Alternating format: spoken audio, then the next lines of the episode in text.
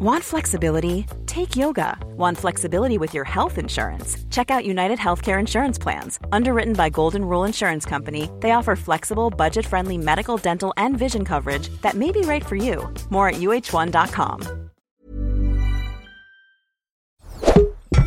Tony Media. Ruben Tijl, Ruben Tijl, Ruben Tijl, Ruben Tijl, Ruben Tijl, Ruben Tijl, Ruben Tijl, Ruben Tijl. Goedemorgen, goedemiddag, goedenavond of goedenacht. Lieve luisteraar, welkom bij Ruben Tijl. Ruben, de podcast. Ja, leuk dat je weer luistert. We zijn weer terug na een zomerstop. Althans, met de reguliere podcast. Onze petje afleden, die zijn de hele zomer door bediend. Als slaven hebben we gewerkt. Oh. Voor die lousy €2 die ze per maand betalen om een extra podcast te krijgen. Nee, 2 extra podcast per maand. Goed, doen we met liefde. Sterker nog, met liefde en plezier. En worden we daar op straat ook nog eens over aangesproken? Ja, wij waren het afgelopen weekend... Nou ja, we zijn eigenlijk net terug uit Rotterdam. 2 keer opgetreden in Nieuwe Luxor. Stijf uitverkocht. Ja. Oh man. De zaal was uitverkocht en jij was stijf. Precies. Die combinatie maakt het stijf uitverkocht. Ik had mijn nieuwe onderbroek aan. Van Bamigo. Godverdomme. Maar wij gingen eten bij Herman de Blijker. En niet bij hem thuis. Dat viel even tegen. Nee, gewoon in zijn restaurant. Ja. Dus we moesten afrekenen. Ja, het leek wel... Restaurant Goud. Dat is een restaurant wat een naam heeft die een beetje bij de rekening past. Maar ook bij het eten. Ja. En ontzettend goed eten. Heel gezellig. Mooi gedaan. Nee. Ja. Herman, dat heb je ontzettend fijn op poten gezet. Heel fijn dat we daar waren. Heel gezellig. Je hebt ons heel hard op onze ruggen geslagen. Ja. Door elkaar geschud. Uitgescholden. Vlees gevoerd. Eigenlijk. Nou ja, de totale Herman de Blijker experience. De echte de Blijker experience. Daarna word je omgedraaid, aan je enkels vastgehouden en wordt je beurs leeggeschud. En dan, Dan verlaat je tevreden het pand. En dat deden wij ook. En wij liepen langs die prachtige pakhuizen daar in de Rotterdamse wijk. Ja. De Lloydstraat. Dat is de studio. Hebben wij nog Budget TV opgenomen. Precies. Maar in ieder geval, en daar hangen in een raamopening. Ja, 3 jongens. 3 jongens. 3 knapen. Jonge jongens. Jongen, midden in het leven. Midden in het leven, jong, succesvol. Biertje in de hand. Ja. Weekend ging beginnen natuurlijk. IPA biertje. Gewoon een hip biertje. En zij zeiden tegen ons... Wanneer gaan jullie weer beginnen met de podcast? Nou, dat wisten wij te waarderen. Dus bij deze beste Valentijn... Sietse. En de derde winstnaam hebben we je net niet goed meegekregen. Dus we dachten Rashid... Valentijn, Sietse en Rashid. Shout-out voor jullie. We weten niet wie jullie zijn, wat jullie doen. Maar wij gaan ervan uit dat jullie met z'n 3 daar samen wonen. En in zonde leven. En jullie seksualiteit aan het ontdekken zijn. Ja, maar wel met zo zag het eruit. Maar met wederzijdse toestemming zag het er ook uit. Nou ja, met wederzijdse toestemming. Want ze wonen daar met z'n 3. Ja. Ja, ziet ze, ja. Kijk, ik wil ze niet in een hoekje drukken. Nee. Dat doen ze met elkaar al. Precies. Maar het zag eruit dat ze het goed naar hun zin hadden. Ja. En dat ze aan het trekken kwamen. Precies. En hoe of wat dat is, dat is hun zaak. Ja. Sietse is volgens mij ook een bijnaam. Want die kijkt graag toe hoe die andere 2 bezig zijn. Ja, en Sietse. Nu maak je het specifiek. En dat respecteer ik eigenlijk ook. Het joelen, weet ik veel. Maar Valentijn was de baas. Dat was in ieder geval, zijn vader was het rijkst. En die betaalde alles. Ja. En die vader, die belt af en toe op en zegt... achter de wijven aan. Ja, vader. Ja, vader. Nou en of. Lekker die vrouwen met die borsten. Staat er weer een dik bedrag op die rekening. Hup, gaan ze even naar de koffieshop. Lekker marshmallows halen bij de Albert Heijn. En dan het hele weekend. Nou, in ieder geval... shout-out. Het seizoen is weer begonnen. Fijn dat jullie luisteren. Is er nog iets opmerkelijks gebeurd, jongens, deze zomer... waarvan jullie zeggen, nou, we kunnen even aangestipt hebben? Ik ben weer op Sardinië geweest. En dat was extreem fijn om daar weer te zijn. Ik ben er 1 keer eerder geweest en toen heb ik ook gezocht en gezocht en gezocht. En je kan daar geen slechte wijn vinden. En deze keer weer gezocht. Maar dit keer kwam je aan met een missie. Want ik ga dat vinden. Het gaat mij lukken om hier een fles wijn te vinden. Al moet ik 8 flessen per dag opentrekken. Nou ja. Ja. Nou, ja. Desnoods. Ja, desnoods, ja. En ik weet hoe jij slechte wijn zoekt. Jij bent heel erg doortastend. Jij denkt altijd, dat slechte restje verstoppen ze onder in de fles. Ja, nou, heel veel mensen zeggen, ja, deze is volgens mij goed. Ja, en daar past ik voor. Daar haal ik mijn neus voor op, meneer. Ja. Dan zeg ik, nee. Want hoe is het tweede glas en hoe is het 6e ten opzichte van het 3e glas? Oh, nou, dat is belangrijk. Herman Broodmodule. Capicera heet het... Wijnhuis en dan de VT, als u die ooit op de kaart ziet staan. Blind kopen. Nou, blind slaat nergens op, want je hebt het al gezien. Ja, precies. Maar ik bedoel, ja. Dus, die moet je dan hebben. Doof. Doe het doof. Ja, doof. Ik wil graag de kapiteinen. Van der Meer, jij nog iets over de afgelopen zomer? Ik ben gewoon weer wezen surfen. En ik kon het nog, alleen mijn conditie is zo abominabel slecht. En we moesten voor de echt de beste spot, Punta Blanca op Fuerteventura, moest je toch wel een metertje of 150 uit de kust peddelen. Tegen de tijd dat ik er was, was ik eigenlijk al klaar. Alleen als je een golfje pakt en het lukt dan, krijg je weer zo'n energie. En denk je, en dan ga je weer. Maar dat onthouden je spieren. En die zeggen dan, overmorgen ben je van ons, jongen. Nou, serieus. Ja, nee, elke dag surfen is er niet meer bij. Nee. Dat is echt 2 dagen rust. Ja. Toch wel fijn dat er internet is, hè? Dat je toch dat surfgevoel volhoudt op een manier. Goede heerlijk gegoogeld. Ja. Wat heb jij gehaald deze zomer? Ik heb alleen maar gewerkt. De hele zomer. Ik was op vakantie met mijn 4 kinderen. En er was nog een vriendinnetje bij. En mijn moeder van 82. Dus het was keihard werken.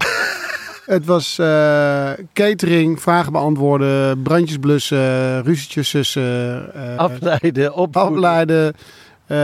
Het begint eigenlijk om 1 uur of 6 de dag, 's ochtends. Dan is ze werken ook in shifts. In shift. Dus de jongste staat om 6 uur op, oudste gaat om 4 uur slapen. Dus er is ongeveer 2 uur echt rust. En dan moet je proberen dat je diep slaapt in die periode. Ja. Nou, nee. Kijk, het is natuurlijk geweldig om met al je kinderen op vakantie te zijn. En je moeder erbij. Maar ik heb dus 1 etmaal gehad. Dat Dede om 5 uur wakker werd. 's Ochtends. En Bente om 1:30 s'nachts. Van een avondje de stad in terugkwam. Dus dan, en dan ben je toch wakker. Want dat was voor Bente, die 17 is, de eerste keer dat ze met een vriendin tijdens de vakantie naar een Frans stadje ging. En dat per se alleen wilde. Of in ieder geval met haar vriendin. Dus dan sta je aan van 5 tot 1:30. Ja. En dan om 8 uur staat mijn moeder al op de deur te bonzen. Waar is de koffie? Koffie? Hoe werkt koffie? Dat ook alweer? Nee, mijn moeder die weigert pertinent om uit te vinden hoe bepaalde apparaten werken. Dus... mental note, haar eigen koffieapparaat meenemen. Ja. Maar het was hartstikke leuk. Keihard gewerkt. Keihard gewerkt. Iets van 7-8 kilo afgevallen. En blij dat ik weer kon werken. Heerlijk, hè? Ja. Ah. Maar ook enorm genoten van het Franse weer, de bergen. We zaten dus bij Annecy, bij het meer van Annecy. Dat is echt een mooi gebied. Wat grappig. Precies. Ja. En lekker Frans eten. En ook overal, iedere supermarkt, gewoon wijnen waar je geen bel aan kan vallen. Nee. Heerlijk. Maar we zijn terug. Ja. In de tuin. Het seizoen is begonnen. Daar kan gedobbeld worden. We gaan weer dobbelen. Relde del wie trekt eraan de bel. Want stel je voor dat jij nou die luisteraar bent die voor het eerst inschakelt bij Ruben Tijl. Ruben, de podcast. Wat doen jullie eigenlijk, is dan een vraag die je zou hebben. Die je zou kunnen hebben. Wij hebben een pracht van een dobbelsteen. En daar staan, zoals zoveel dobbelstenen hebben, 6 vlakken op. En wij gooien. En wat er boven valt, daar hebben wij een verhaal omheen. En zo proberen we elkaar elke week weer te verrassen. Met mooie verhalen. Ja, het moet een goed verhaal zijn. En zo hij elkaar ook een beetje scherp. Denk je, goh, dat is wel goed. Dat is echt een goed verhaal. Dan moet mijn verhaal in ieder geval minstens net zo goed zijn. Ja. Ja, en dat is die kracht van die podcast. En de synergie natuurlijk. De synergie, de dynamiek. Mm-hmm. Die Nick en Simon-achtige... vibe. Die Nick en Simon-achtige vibe. Oh, wacht. Je hebt nog niet de kranten gelezen na de vakantie. Wat? Nee, oké. Nou, kom eens op. Op de 6 vlakken staat persoonlijk. Er staat een vlakje met eten en drinken. Socials, sport, tv en media. En het geschreven woord. Nou, zal ik beginnen? Jo, je hebt de dobbelsteen in de hand. Go! En ik gooi sport. Hartstikke idee. Ja, jongens. Potverdorie, over nieuws gesproken. Wat is er toch gebeurd in onze eigen eredivisie? We zijn door een barrière heen. De barrière van 100 miljoen euro voor één voetballer. Ja. Deze podcast wordt opgenomen, dames en heren, op de maandag na de zondag dat Manchester United speelde tegen Arsenal. We schrijven 5 september. En gisteren was dus de eerste wedstrijd van Antony voor Manchester United onder leiding van Ten Hag tegen Arsenal. Ja, ik heb geen natte ogen gekregen. Ik heb niet gehuild, maar ik had wel echt kippenvel. Het was toch waanzinnig mooi dat tijdens de eerste helft deze Antony voor 100 miljoen... daar is heel veel over gezegd, heel veel over gesproken. En in de eerste helft, ja hoor, patsboom, 1-0 Antony. En dat Ronaldo, die op de bank zit... daar nog wel voor je staat te juichen. Maar Ronaldo vanaf de bank, dat zijn ook weetjes waar je over een tijdje van... Hé, zat hij op de bank? Waarom zat hij op de bank? Nou goed. Het wordt uiteindelijk nog 3-1. Want Arsenal was absoluut een flinke periode, flink sterker. Maar het wordt uiteindelijk 3-1. Leuk klein feitje. Als je gisteren daarover wou meetwitteren over de wedstrijd. Manchester United wordt afgekort met MUN. Ja. En Arsenal met ARS. Dus dat was Menaars. Menaars. Hé, Menaars. Twitter mee via Menaars. Twitter gerust mee via Menaars. # Menaars. Jonaars? No, Menaars. Het is Menaars. Twitter gerust mee. Nou, die vond ik, een leuk feitje. Hier, staande ovatie vanaf de bank. Nou. Hier. Maar ik ben even in het leven van Antony gedoken. En dat is toch wel bijzonder. De beste man is geboren in de sloppenwijk Inferninho. Inferninho klinkt heel schattig. Maar dat betekent toch...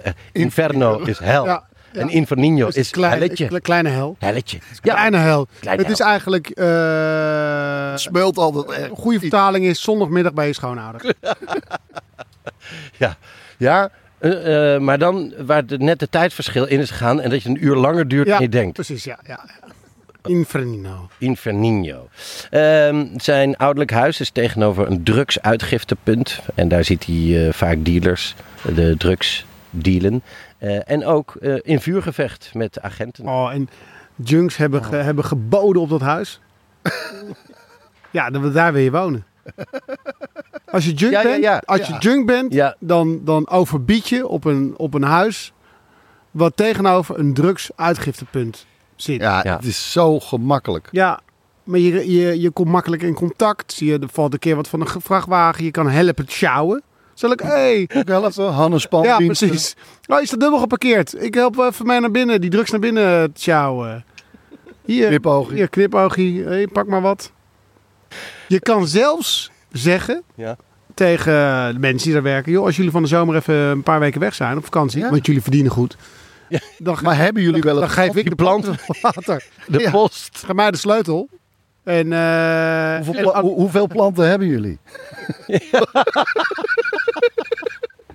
De planten moeten vooral zonlicht. Ja. Nou goed, zijn ouders zeiden hem iedere dag... blijf weg van die plek. Ja. Moeilijk hoor dan. Vanaf zijn 6e... gaat hij op zaalvoetbal. Dat zie je nog steeds wel. Ja. Best wel. In die techniek. Ja, hij is bleek. Hij is veel binnen geweest. Dat bedoelde ik niet 1, 2, 3. Maar ook dat is hartstikke waar. Ja. Het is het product van vader José dos Santos en moeder Cremilda Mateus. Zij hebben Portugese roots... Zij zijn niet zo lang geleden vanuit Portugal naar Brazilië vertrokken. En daarom hebben ze ook de naamgeving. Want Antony heet officieel Tony voor vrienden, maar Antony Mateus dos Santos. Dus dat is de Portugese naamgeving die tegenwoordig ook in Nederland mogelijk is. Of bijna mogelijk is. Dat je dus als kind een combinatie krijgt van de achternaam van je moeder en die van je vader. Kijk eens aan. Maar ik denk dan altijd, oké, en de één generatie verder? Ja, precies. Dan worden het 8 namen. Ja, maar zo ver kijken ze niet vooruit. En dat is het goede. Leef in het moment. Hij gaat eerst bij Grêmio en komt daarna toch bij São Paulo terecht, waar hij eerst wel gescout was, maar geen team had. Op zijn 18e koopt hij een huis voor zijn ouders in Osasco. En dat is een veilig deel van São Paulo. Hij is zeer trots als favelado, iemand die uit de favela's komt, dat hij niet het criminele pad op is gegaan, zoals veel van zijn leeftijdgenoten wel hebben gedaan. Ander leuk feitje, op zijn 19e wordt onze Antony vader. Kijk. Van zoon Lorenzo. Wist ik niet, maar op zijn 19e... Wist hij het? Ik denk ook niet vanaf het begin. Of leest hij dit ook nu? In that case... you have a son. Ja, his name is Lorenzo. Congratulations. Later keert hij nog terug in die favela om voedselpakketten uit te delen. Hij wordt ook emotioneel als een journalist een foto laat zien van de wijk. Zegt, ja, die ken ik. Oh, die mensen ook wel. David Neres, die dan al bij Ajax voetbalt... die overtuigt hem met zeer enthousiaste verhalen over Ajax en over Amsterdam. En dat samen met een goed contract trekken hem in 2020 over de streep naar Amsterdam. 15,75 miljoen euro. En dan koppen de kranten. Een gigantisch bedrag voor eredivisiebegrippen. Yeah. En het kan nog oplopen naar 21! Wow. Schreeuwende kranten. Ja. 2 jaar geleden. En nu inderdaad 2 jaar geleden wordt hij verkocht voor 95 miljoen euro. Oplopend tot iets boven de 100 miljoen. En dat vind ik toch wel een duizelingwekkend bedrag. Ja. Zeker als je dat afzet tegen zijn jeugd. Waar hij echt extreem weinig had. Wat heel mooi in een boek. Want hij heeft ook al een boek geschreven. Ach. Ook al naar voren komt. En daarin staat dat hij op zijn 17e eindelijk bij de selectie komt. Hij woont nog in de favela. Hij had geen voetbalschoenen. En leende daarom 4 maanden lang de voetbalschoenen van De Nielsen. Gewoon een maatje uit het team. En dan zegt hij zelf over die periode. Mijn moeder nam vervolgens stiekem voetbalschoenen mee uit de winkel. Om deze later te betalen. Ah. Ja. Maar dat is zo'n mooie manier om te zeggen dat de moeder gewoon die schoenen had gestolen. Ja. Maar ze nam ze mee uit de winkel. Ja. Het was niet de bedoeling om ze te stelen, maar ze had het geld op dat moment nog niet. Nee. Dus op de pop. Vooruit, precies. Zo drinken heel veel mensen ook. Ik ben 1 keer zelf in een favela geweest toen het...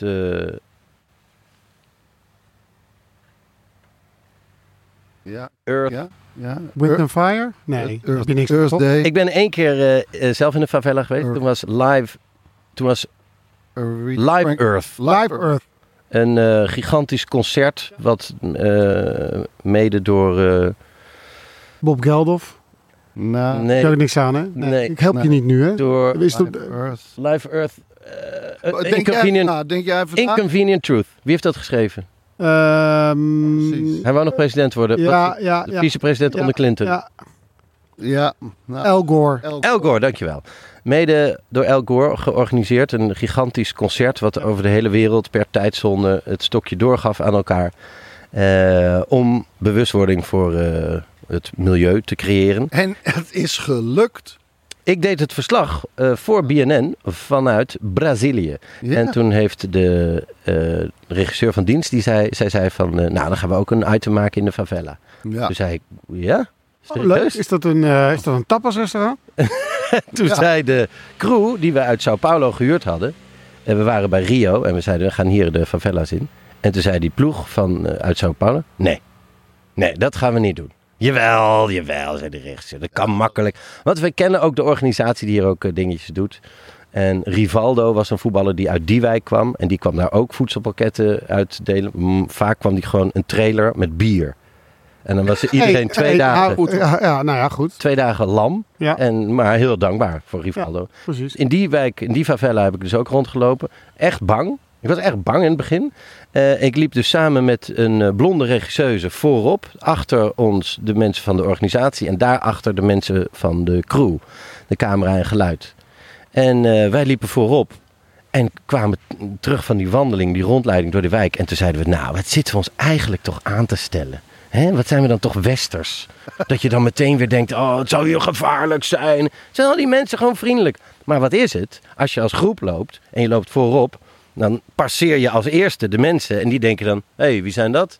En pas bij de tweede of derde rij van de mensen, dan handelen ze. Ja. Dus de mensen van de crew, die kwamen lijkbleek terug van deze rondleiding. Van dezelfde rondleiding. En die zeiden, we have to go, we have to go, we have to go, we have to go, we have to go. What? Wow, no, why? We can stay and we can drink a beer with them. And let's dance, let's dance. En toen vertelden ze dat zij... Michael Jackson is hier ook gaan dancingen. Dat er... ongeveer 10 mensen hun duimnagel over hun keel hebben gehaald als gebaar van je gaat dood, je komt de wijk niet uit. Maar waarom moet je ook, dat is natuurlijk een interessante vraag. Waarom moet je dood ook gelijk? 4 messen hebben ze laten zien en 1 wapen.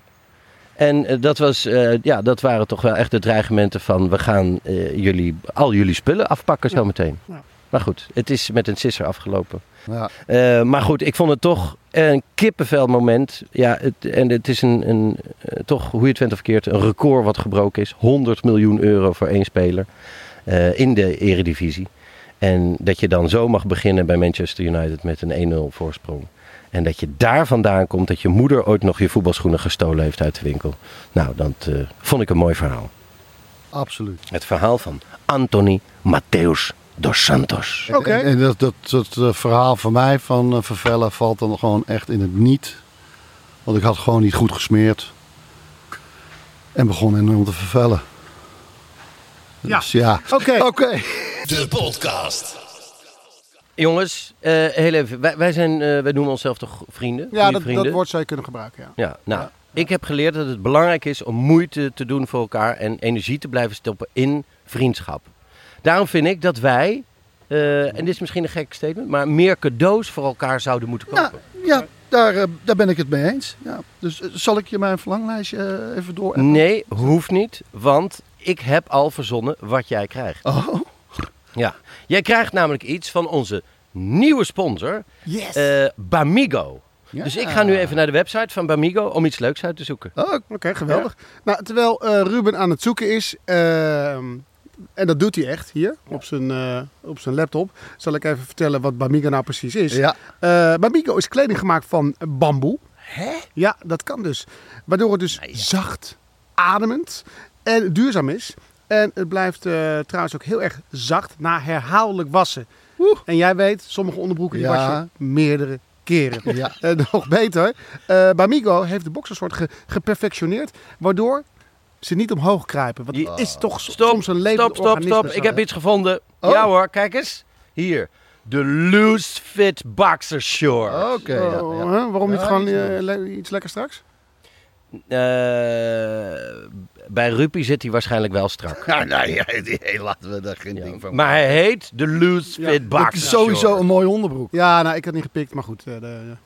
Dat ben ik. Ik snap hem. Nee. Nou, in ieder geval voor de luisteraars. Als jullie ook je vrienden blij willen maken, je krijgt nu 25% korting op je eerste bestelling op bamigo.com. Exclusief voor onze luisteraars. En dan gebruik je de code Ruben25 of Tel25. Precies. Of Ruben25. Andere Ruben. Want maar dan moet je het wel bijdenken. Onze eigen code. Ruben. Het is, want dan wordt het verwarrend. Nee, Ruben25. Maar je moet aan een Ruben denken als je het in. Of Ruben25. En laten we die 25% nog... checken, want ik vind het aan de hoge kant. Dat is heel fijn. En ze mogen voor mij prima geld verdienen, maar op deze manier ben ik bang gaat het niet. Dat bedrijf omvalt. Ja. Omdat alles aan korting opgaat. Nee, maar het bedrijf bestaat helemaal uit bamboe. Dat nee, dat precies. Dat wuift. Ja. Dat buigt mee. Hop, en het staat weer rechtop. En het kruipt dus overal niet omhoog. Ik wilde zeggen, het kruipt langzaam omhoog op de beurs, maar dat kan niet. Ja. Want het is wel duurzaam. Bam. Bamigo. De podcast. En hij gooit het beeld. Jullie zagen ze al liggen natuurlijk. Kijk. Suskes en Wiskes. Ja. Pak er eentje. Blader er even doorheen. En ik pak mijn leesbril erbij. Kijk. Sammy, ken jij dat? Suske en Wiske? Ken je toch wel? De koperen knullen. Die heb ik 80 keer gelezen. Zoals ik al zei aan het begin, was ik vaak vroeg wakker door DD. Die was altijd als eerste paraat. En dan ging ik meestal een wandeling, eigenlijk altijd een wandelingetje met haar maken. Want dan was het nog rustig. Tegenwoordig wil ze dat ook niet meer. Ze wil uit de kap. Ja. Niet. Dus, dan moet je gewoon... Dan krijg je zo'n knuisje aan je vinger. Ja. En dan heel langzaam lopen. En dan overal stoppen, naar iets kijken. Maar eigenlijk die periode dat je gewoon nog kan wandelen met kinderwagen is eigenlijk heel erg fijn. Want dan luister je een podcast. En ik kwam op de podcast van Koen Maas. Dat is een podcast die heet De Perfecte Podcast. Naar alle titels van Suske en Wiske. De gekke gokker. De lieve Lilian. De koperen knullen. De nerveuze nerviers. En die heeft een hele leuke, goede, adequate podcastserie over Suske en Wiske. En dat bracht mij heel erg terug naar mijn jeugd. En toen dacht ik, wat is het toch eigenlijk dood en doodzonde dat voor de huidige jeugd, kinderen, jonge mensen, dat hele beeldverhaal verdwenen is. Ja. Want jullie kennen dat waarschijnlijk ook. En luisteraars ook. De strijd tegen de iPad. Met die onuitputtelijke stroom van nieuwe films, series, filmpjes op YouTube. Allerlei meuk ook. Vaas kijkt alleen maar naar filmpjes over dinosaurussen. Maar dat zijn dan poppetjes. Die door een hand worden voortbewogen door een volwassen man wiens hobby het is en die dan uit Japan komt en dan heel hard praat. Dan komt er een ander pop. Alles in het Aziatisch. En die spelen dan bijvoorbeeld alle Jurassic Parks na met alle poppetjes. Dan denk je, jeetje, dat heeft toch zo'n lage kwaliteit, maar dat vindt hij het allerleukst. Dan kan ik toch met weemoed denken aan de tijd dat wij gewoon zo'n hele dag, als het regende of als het te warm was, binnen strips ging. Kijk hier, ik had alle strips in een rij, in een bak. En daar heeft onze kat Spooky een keer de nagels op gescherpt. Dus bijna aan alle kaften boven zitten een paar nagels. Nagelgatjes. Een heel lekker Spooky krabbaaltje. Die stripboeken die lagen gewoon altijd bij ons thuis. Die waren kennelijk voor mijn broer. Dus het eerste wat je doet is gewoon de plaatjes kijken. En daar zelf een beetje je verhaal bij maken. Maar bij mij was het zo dat er een oude vrouw aan de overkant... en die heette Emmen Riedel. Hele rare naam, hè? Ja. Emmen was haar voornaam. Riedel was haar achternaam. En ze was 2 keer weduwe. Ze was super oud. Ze had een hele grote, dikke bril. Die stelde voor aan mij om te gaan voorlezen. Iedere keer een Suske en Wiske. Had ze een enorm vergrootglas. Want ze kon heel slecht lezen.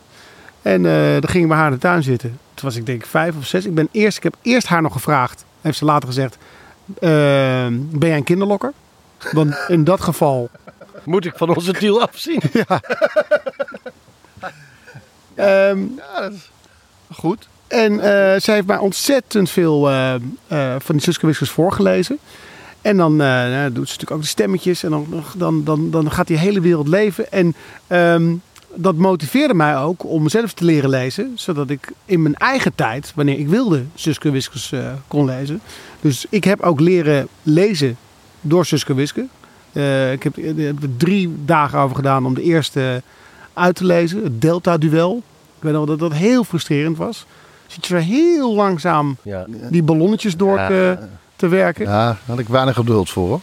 En dan sommigen ook overslaan, als het dan zo'n heel vakje was. Een heel vakje met tekst? Oh man, pittig. Ja, dat je denkt, nou ja, ik begrijp ongeveer wat er gebeurt. Ja.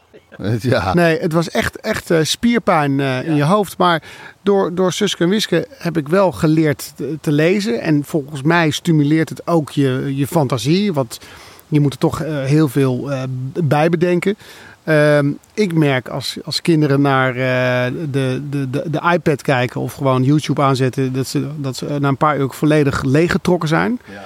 Dat heb je bij strips ook niet. Dus nee, daarna wil je, dat had ik altijd, zelf gaan tekenen. En nu ga ik zelf wat tekenen. Ja, precies. Ja, ik heb ook veel getekend in die tijd. En ik ging even door de lijst van de Suske en Wiske titels heen. Dat zijn er inmiddels nu 398. Mind you, 398. En een kleine sidestep, lieve luisteraar. Je kent de naam vast wel. De geestelijk vader van Suske en Wiske is Willy van der Steen, geboren in 1913. Onder zijn invloed groeide Studio van der Steen uit tot een fenomeen... waarin er meer dan 1000 albums zijn gemaakt... van 25 verschillende titels. En in totaal zijn er meer dan 200 miljoen albums over de toonbank gegaan. Wow. In de toptijd van Suske en Wiske werd zo'n album in Nederland alleen al 500.000 keer verkocht. Dus dat is alsof je... En dan kwamen er 3 per jaar of zo op de markt. Ja. Dus alsof je gewoon steeds een nummer 1 hit hebt. Gewoon doorpakken. En ik dacht altijd dat Willy van der Steen al die albums maakte. Toen ik begon met lezen. Maar hij is al gestopt toen ik geboren werd in 1974. Toen heeft hij het stokje al overgegeven.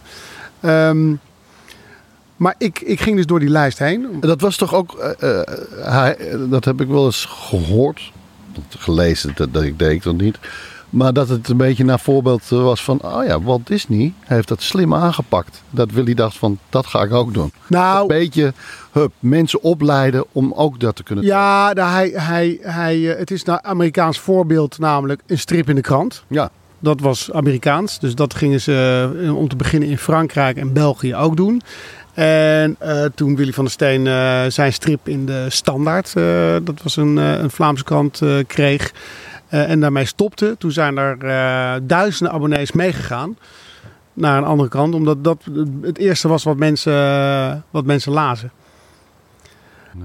Ja. Maar ik ben dus door die lijst gegaan. Omdat ik toch eens wilde weten van waar zitten ze. Dus bijna aan de 400. Ik weet nog dat ik de 200 meemaakte. Maar dan kan ik ook precies zien waar ik ongeveer gestopt ben. Ik kan echt de laatste titel zien. En dan kan ik ook zien uit welk jaar het is. En dan ben je rond je 12e. En dan houdt dat dus op. Ja. Dan stopt die belangstelling. En dat vind ik wel leuk aan die podcast. Deze Koen Maas is iets jonger dan wij zijn. Maar rond je 40ste vind je dat dus weer terug. En je kunt ze opnieuw lezen. Maar je kunt er ook echt iets heel volwassens mee doen. En hij maakt dus best wel een goede podcast. Want hij interviewt Paul Geerts. Die heeft Suske en Wiske overgenomen. In de jaren 70 al. Zelf eerst albums gemaakt onder Van der Steen. En toen het helemaal overgenomen. Hij gaat naar stripbeurzen. Hij interviewt iedereen die betrokken was bij de poppenkastserie van Suske en Wiske uit de jaren 70. Wat het tot een enorme populariteit bracht. Maar ook de dochter van Willy van der Steen. Helene van der Steen. Die de hele studio nu runt.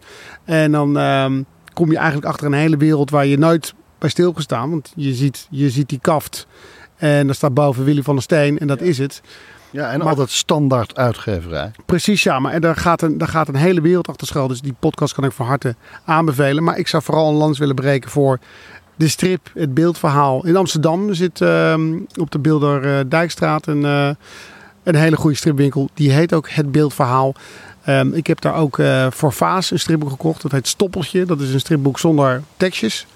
Met alleen maar plaatjes. Dan moet je het zelf een beetje invullen. Maar het is eigenlijk zo'n... Je hebt daar bijna 80% van de cadeaus die je dit jaar hebt gekregen... kwamen daar vandaan? Ja. Precies. Ja, precies. Want strips kopen is één ding. Maar ik ben nu ook vooral van de sculptuurtjes, beeldjes van Kuifje. Ik ben met Fine ook deze zomer voor de derde keer naar het Kuifje Museum geweest. Voorbij Brussel. En dan zie je al die stadia waarin zo'n stripalbum van de schets naar het inkt, naar het inkleuren. Ja, het is echt waanzinnig. Het is zo'n eigenlijk het wordt ook de zevende kunst genoemd. Het is een ondergewaardeerde kunst. Het begint een beetje te verdwijnen. En doe jezelf een plezier. Ja.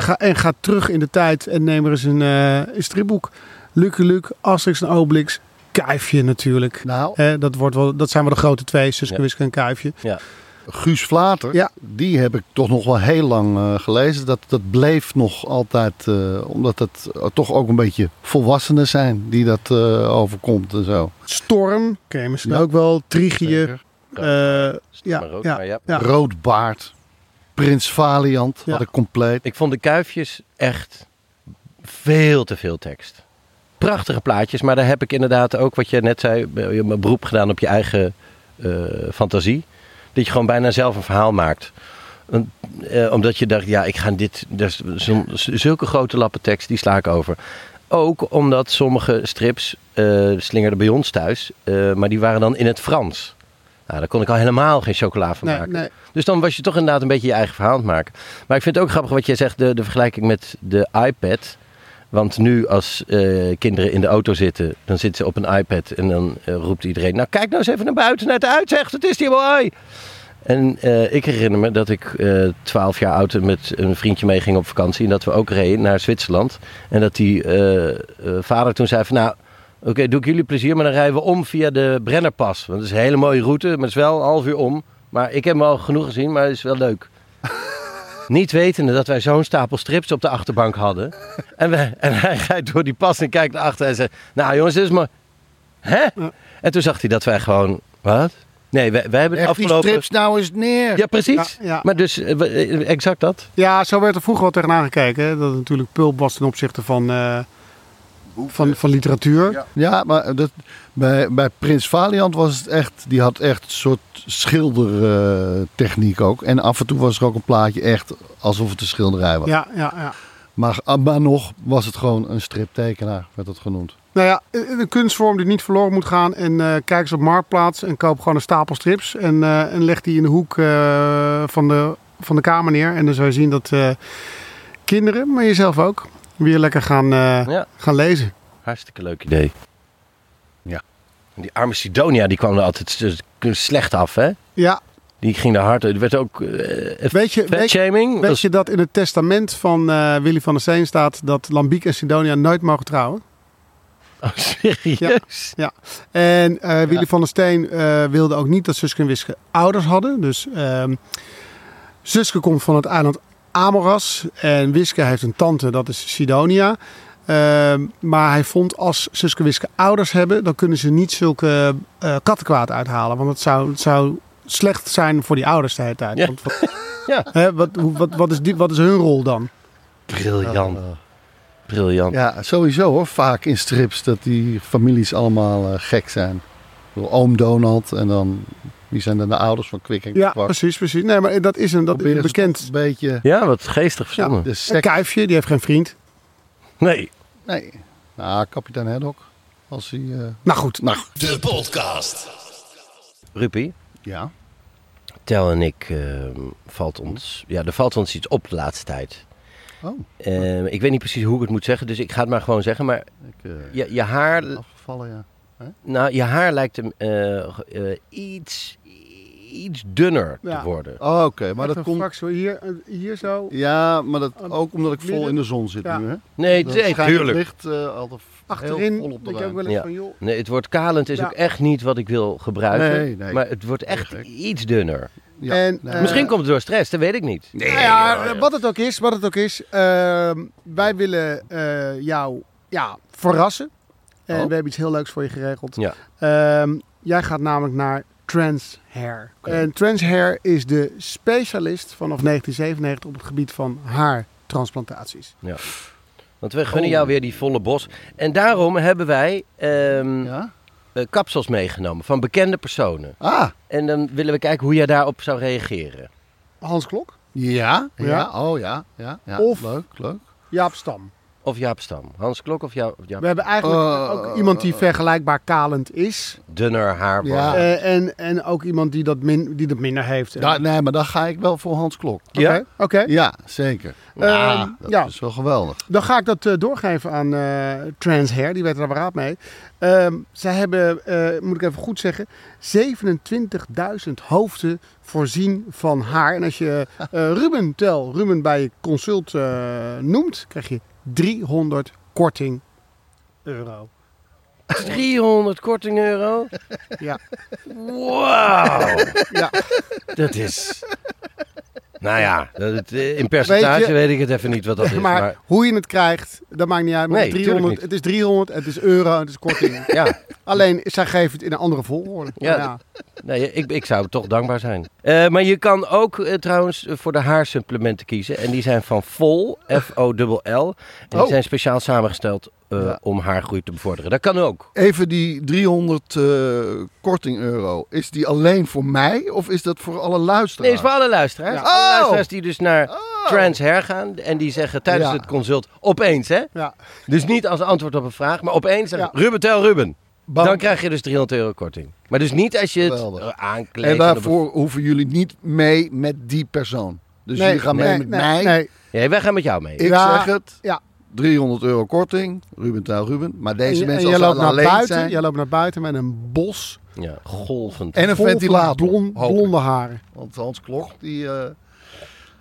geweldig. Dansende. Ja, want het wordt wel iets... Ja, hier, kijk, hier heb ik dan echt even kort... Je kan er maar beter voor zijn, joh. De podcast. Ik ga gewoon media. Kijk eens aan. Nou ja, ik ga voor... dan ga ik voor muziek. Want... ik heb laatst weer iets heel leuks ontdekt. Laat ik zo beginnen. Wij hebben ooit een fictieve rechtszaak tegen elkaar aangespannen. Ja. Dat noemden wij de People versus Reggae. People versus Reggae. Ja, ik weet dat nog goed. Langslopende rechtszaak en uit de geschiedenis. Bij mijn weten heb ik die gewonnen. Nee, joh. Omdat jij... Die is wat jij zei, jij wilde schikken. Nee. Toen heb ik gezegd, nou ja, ik ga gewoon naar de Hoge Raad. En toen zei jij, bring it on, bitch. En toen... Het is zo begonnen, weet ik nog. We zaten in de auto en ik had een lekker speellijstje op. Met reggae muziek. Ja. En toen was het toch van... die reggae is ook allemaal maar hetzelfde. En toen vond ik dat van de klassieke muziek eigenlijk ook wel. Het is elke keer weer die viool die inzet. Dus dat werd een discussie. Het is geen discussie. Nou, want jij hebt geen gelijk. Dus het is voor mij gewoon een vermoeiend getouwtrek. Nou, zo zie ik het meer. zeker vermoeiend getouwtrek. Want jij had dan als argument, weet ik nog, van ja, maar klassiek bestaat al veel langer. Dus daar is veel meer variatie. En reggae bestaat nog maar 40 jaar. Maar ja, wat ik op dat speellijstje had, was al zo gevarieerd. Ja. En... toch bij de reggae is gewoon sneller te werk gegaan. Want in de klassiek hebben ze waarschijnlijk... Oké, dit moet dus zo. Dus hebben ze gewoon 100 jaar... Objection. En toen pas denk ik na 100 jaar dat iemand heeft gezegd... Waarom doen ze niet een keertje? Nou, dan werd dat weer een dingetje. Dus het ging gewoon allemaal nog veel trager. Dus die tijdspannen, dat is gewoon ook een slecht argument. Er is meer variatie in klassieke muziek. Hè? Als je bijvoorbeeld Vivaldi naast Rachmaninoff zou leggen... en je zou dat aan iemand laten horen die nog nooit die muziek heeft gehoord... je hoort twee compleet verschillende dingen. Ik wil u heel even meenemen naar het moment dat dit ontstond. Dit was inderdaad in de bus, op weg naar een optreden... met toen nog de Lama's. Ja. En inderdaad, de playlist... Zoals net gepresenteerd als zeer gevarieerd was Ja, het was... Nee, het is gewoon... jij bent soundstijl. Nee. De reggae sound. Nee, ik ben op hand van deze... Ik ben op hand van deze rechtszaak. Want deze rechtszaak heeft mij uren, zo niet dagen opgeteld plezier gebracht. Maar ik wil even zeggen aan de luisteraar duidelijk maken... de intensiteit van de discussie zoals die ontstond... Wat? Niet gevarieerd? Wat? Klassiek? Die discussie die daar ontspon. Nou, laat ik het zo zeggen. Als we toen met een lege accu hadden gereden, was die op dat moment weer vol geweest. Er zat een passie in de bus en een vuur. Oh, en het heerlijk dat die jaren daarna nu alsnog een onderwerp is. Nou, heerlijk. Zeker, zeker. The gift that keeps on giving. Precies. En dit, ik weet niet hoe jij komt dat er gezetteld is of zo. Of dat ik, in ieder geval, nou, hè, die zaak is gewoon... Ik heb het gewonnen. Ik heb alle punten gelijk gekregen. Nee, helemaal niet. Ja, dat is... Maar dit is, daarom is het zo'n moeilijke zaak. Het is een hele moeilijke Want als iemand de media opzoekt, zoals wat nu gebeurt... Ja, dat is wel waar. En gewoon gaat zeggen dat hij... gaat lekken rechtsdocument. Nee, ik zeg niet dat ik gewonnen heb. Jij zegt dat jij gewonnen hebt. Ik zeg dat ik in ieder geval... Dan heb je verloren. Jij blijft... Kijk, ik zeg... Nee, wat ik zeg is wat er nu gaat komen... is dat we eigenlijk, zonder dat wij het weten... buiten ons om zijn we naar elkaar toegekomen. En daarom vraag ik Olaf nu even deze plaat op te zetten.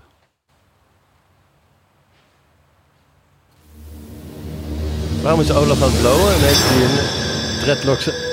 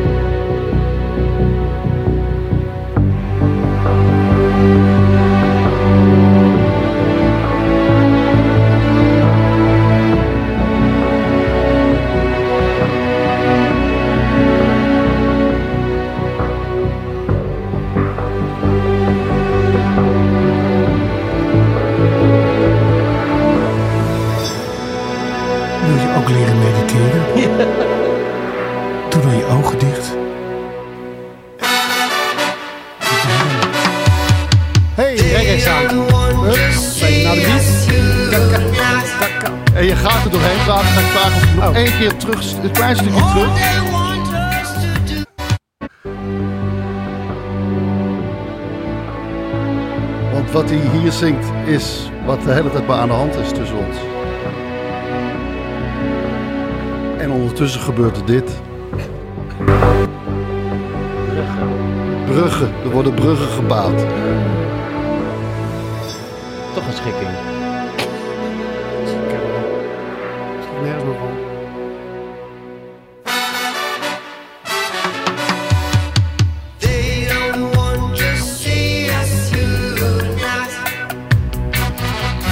They don't want to see us tonight? Unite. Oh, pardon. All I want is...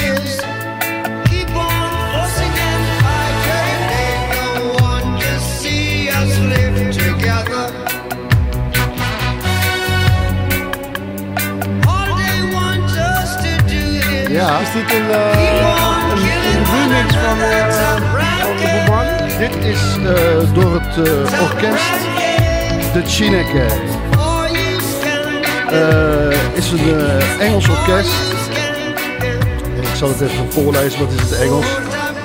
Foundation was created by Chichi Narunoki in 2015.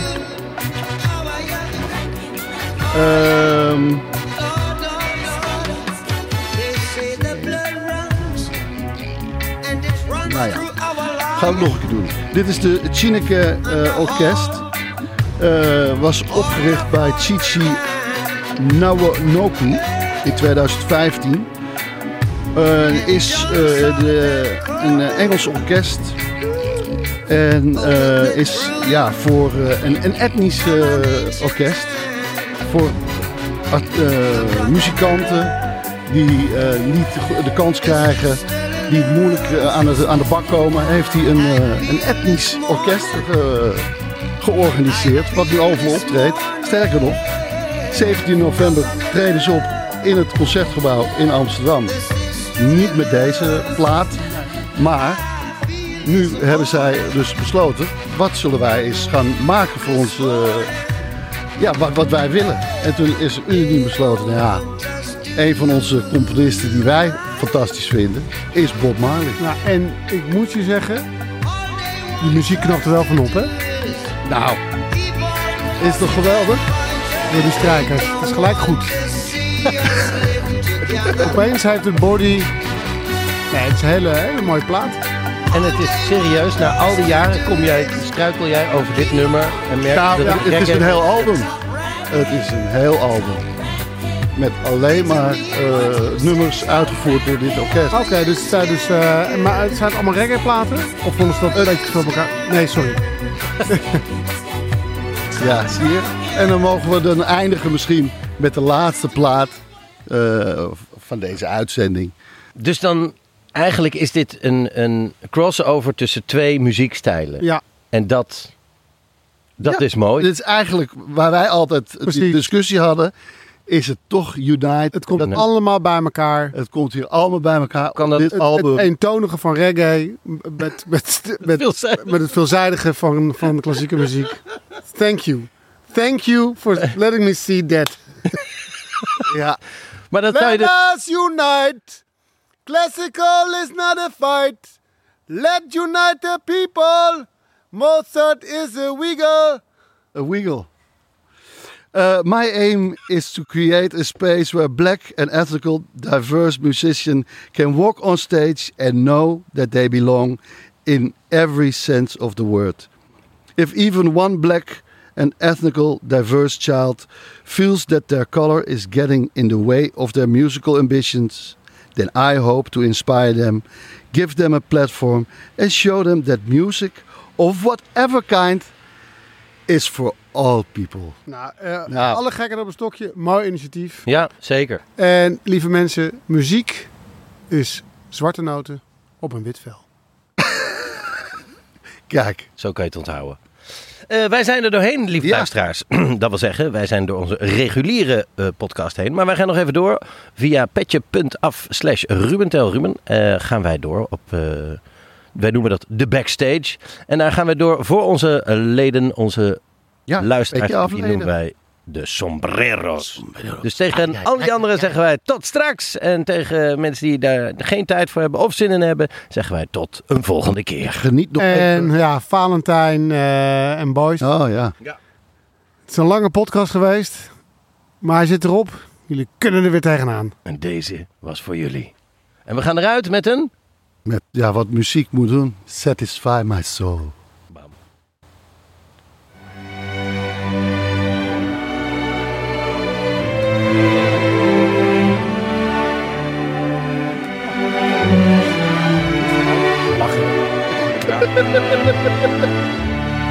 Want het blijft altijd nooit opgelost. Oh please, don't you rock my boat.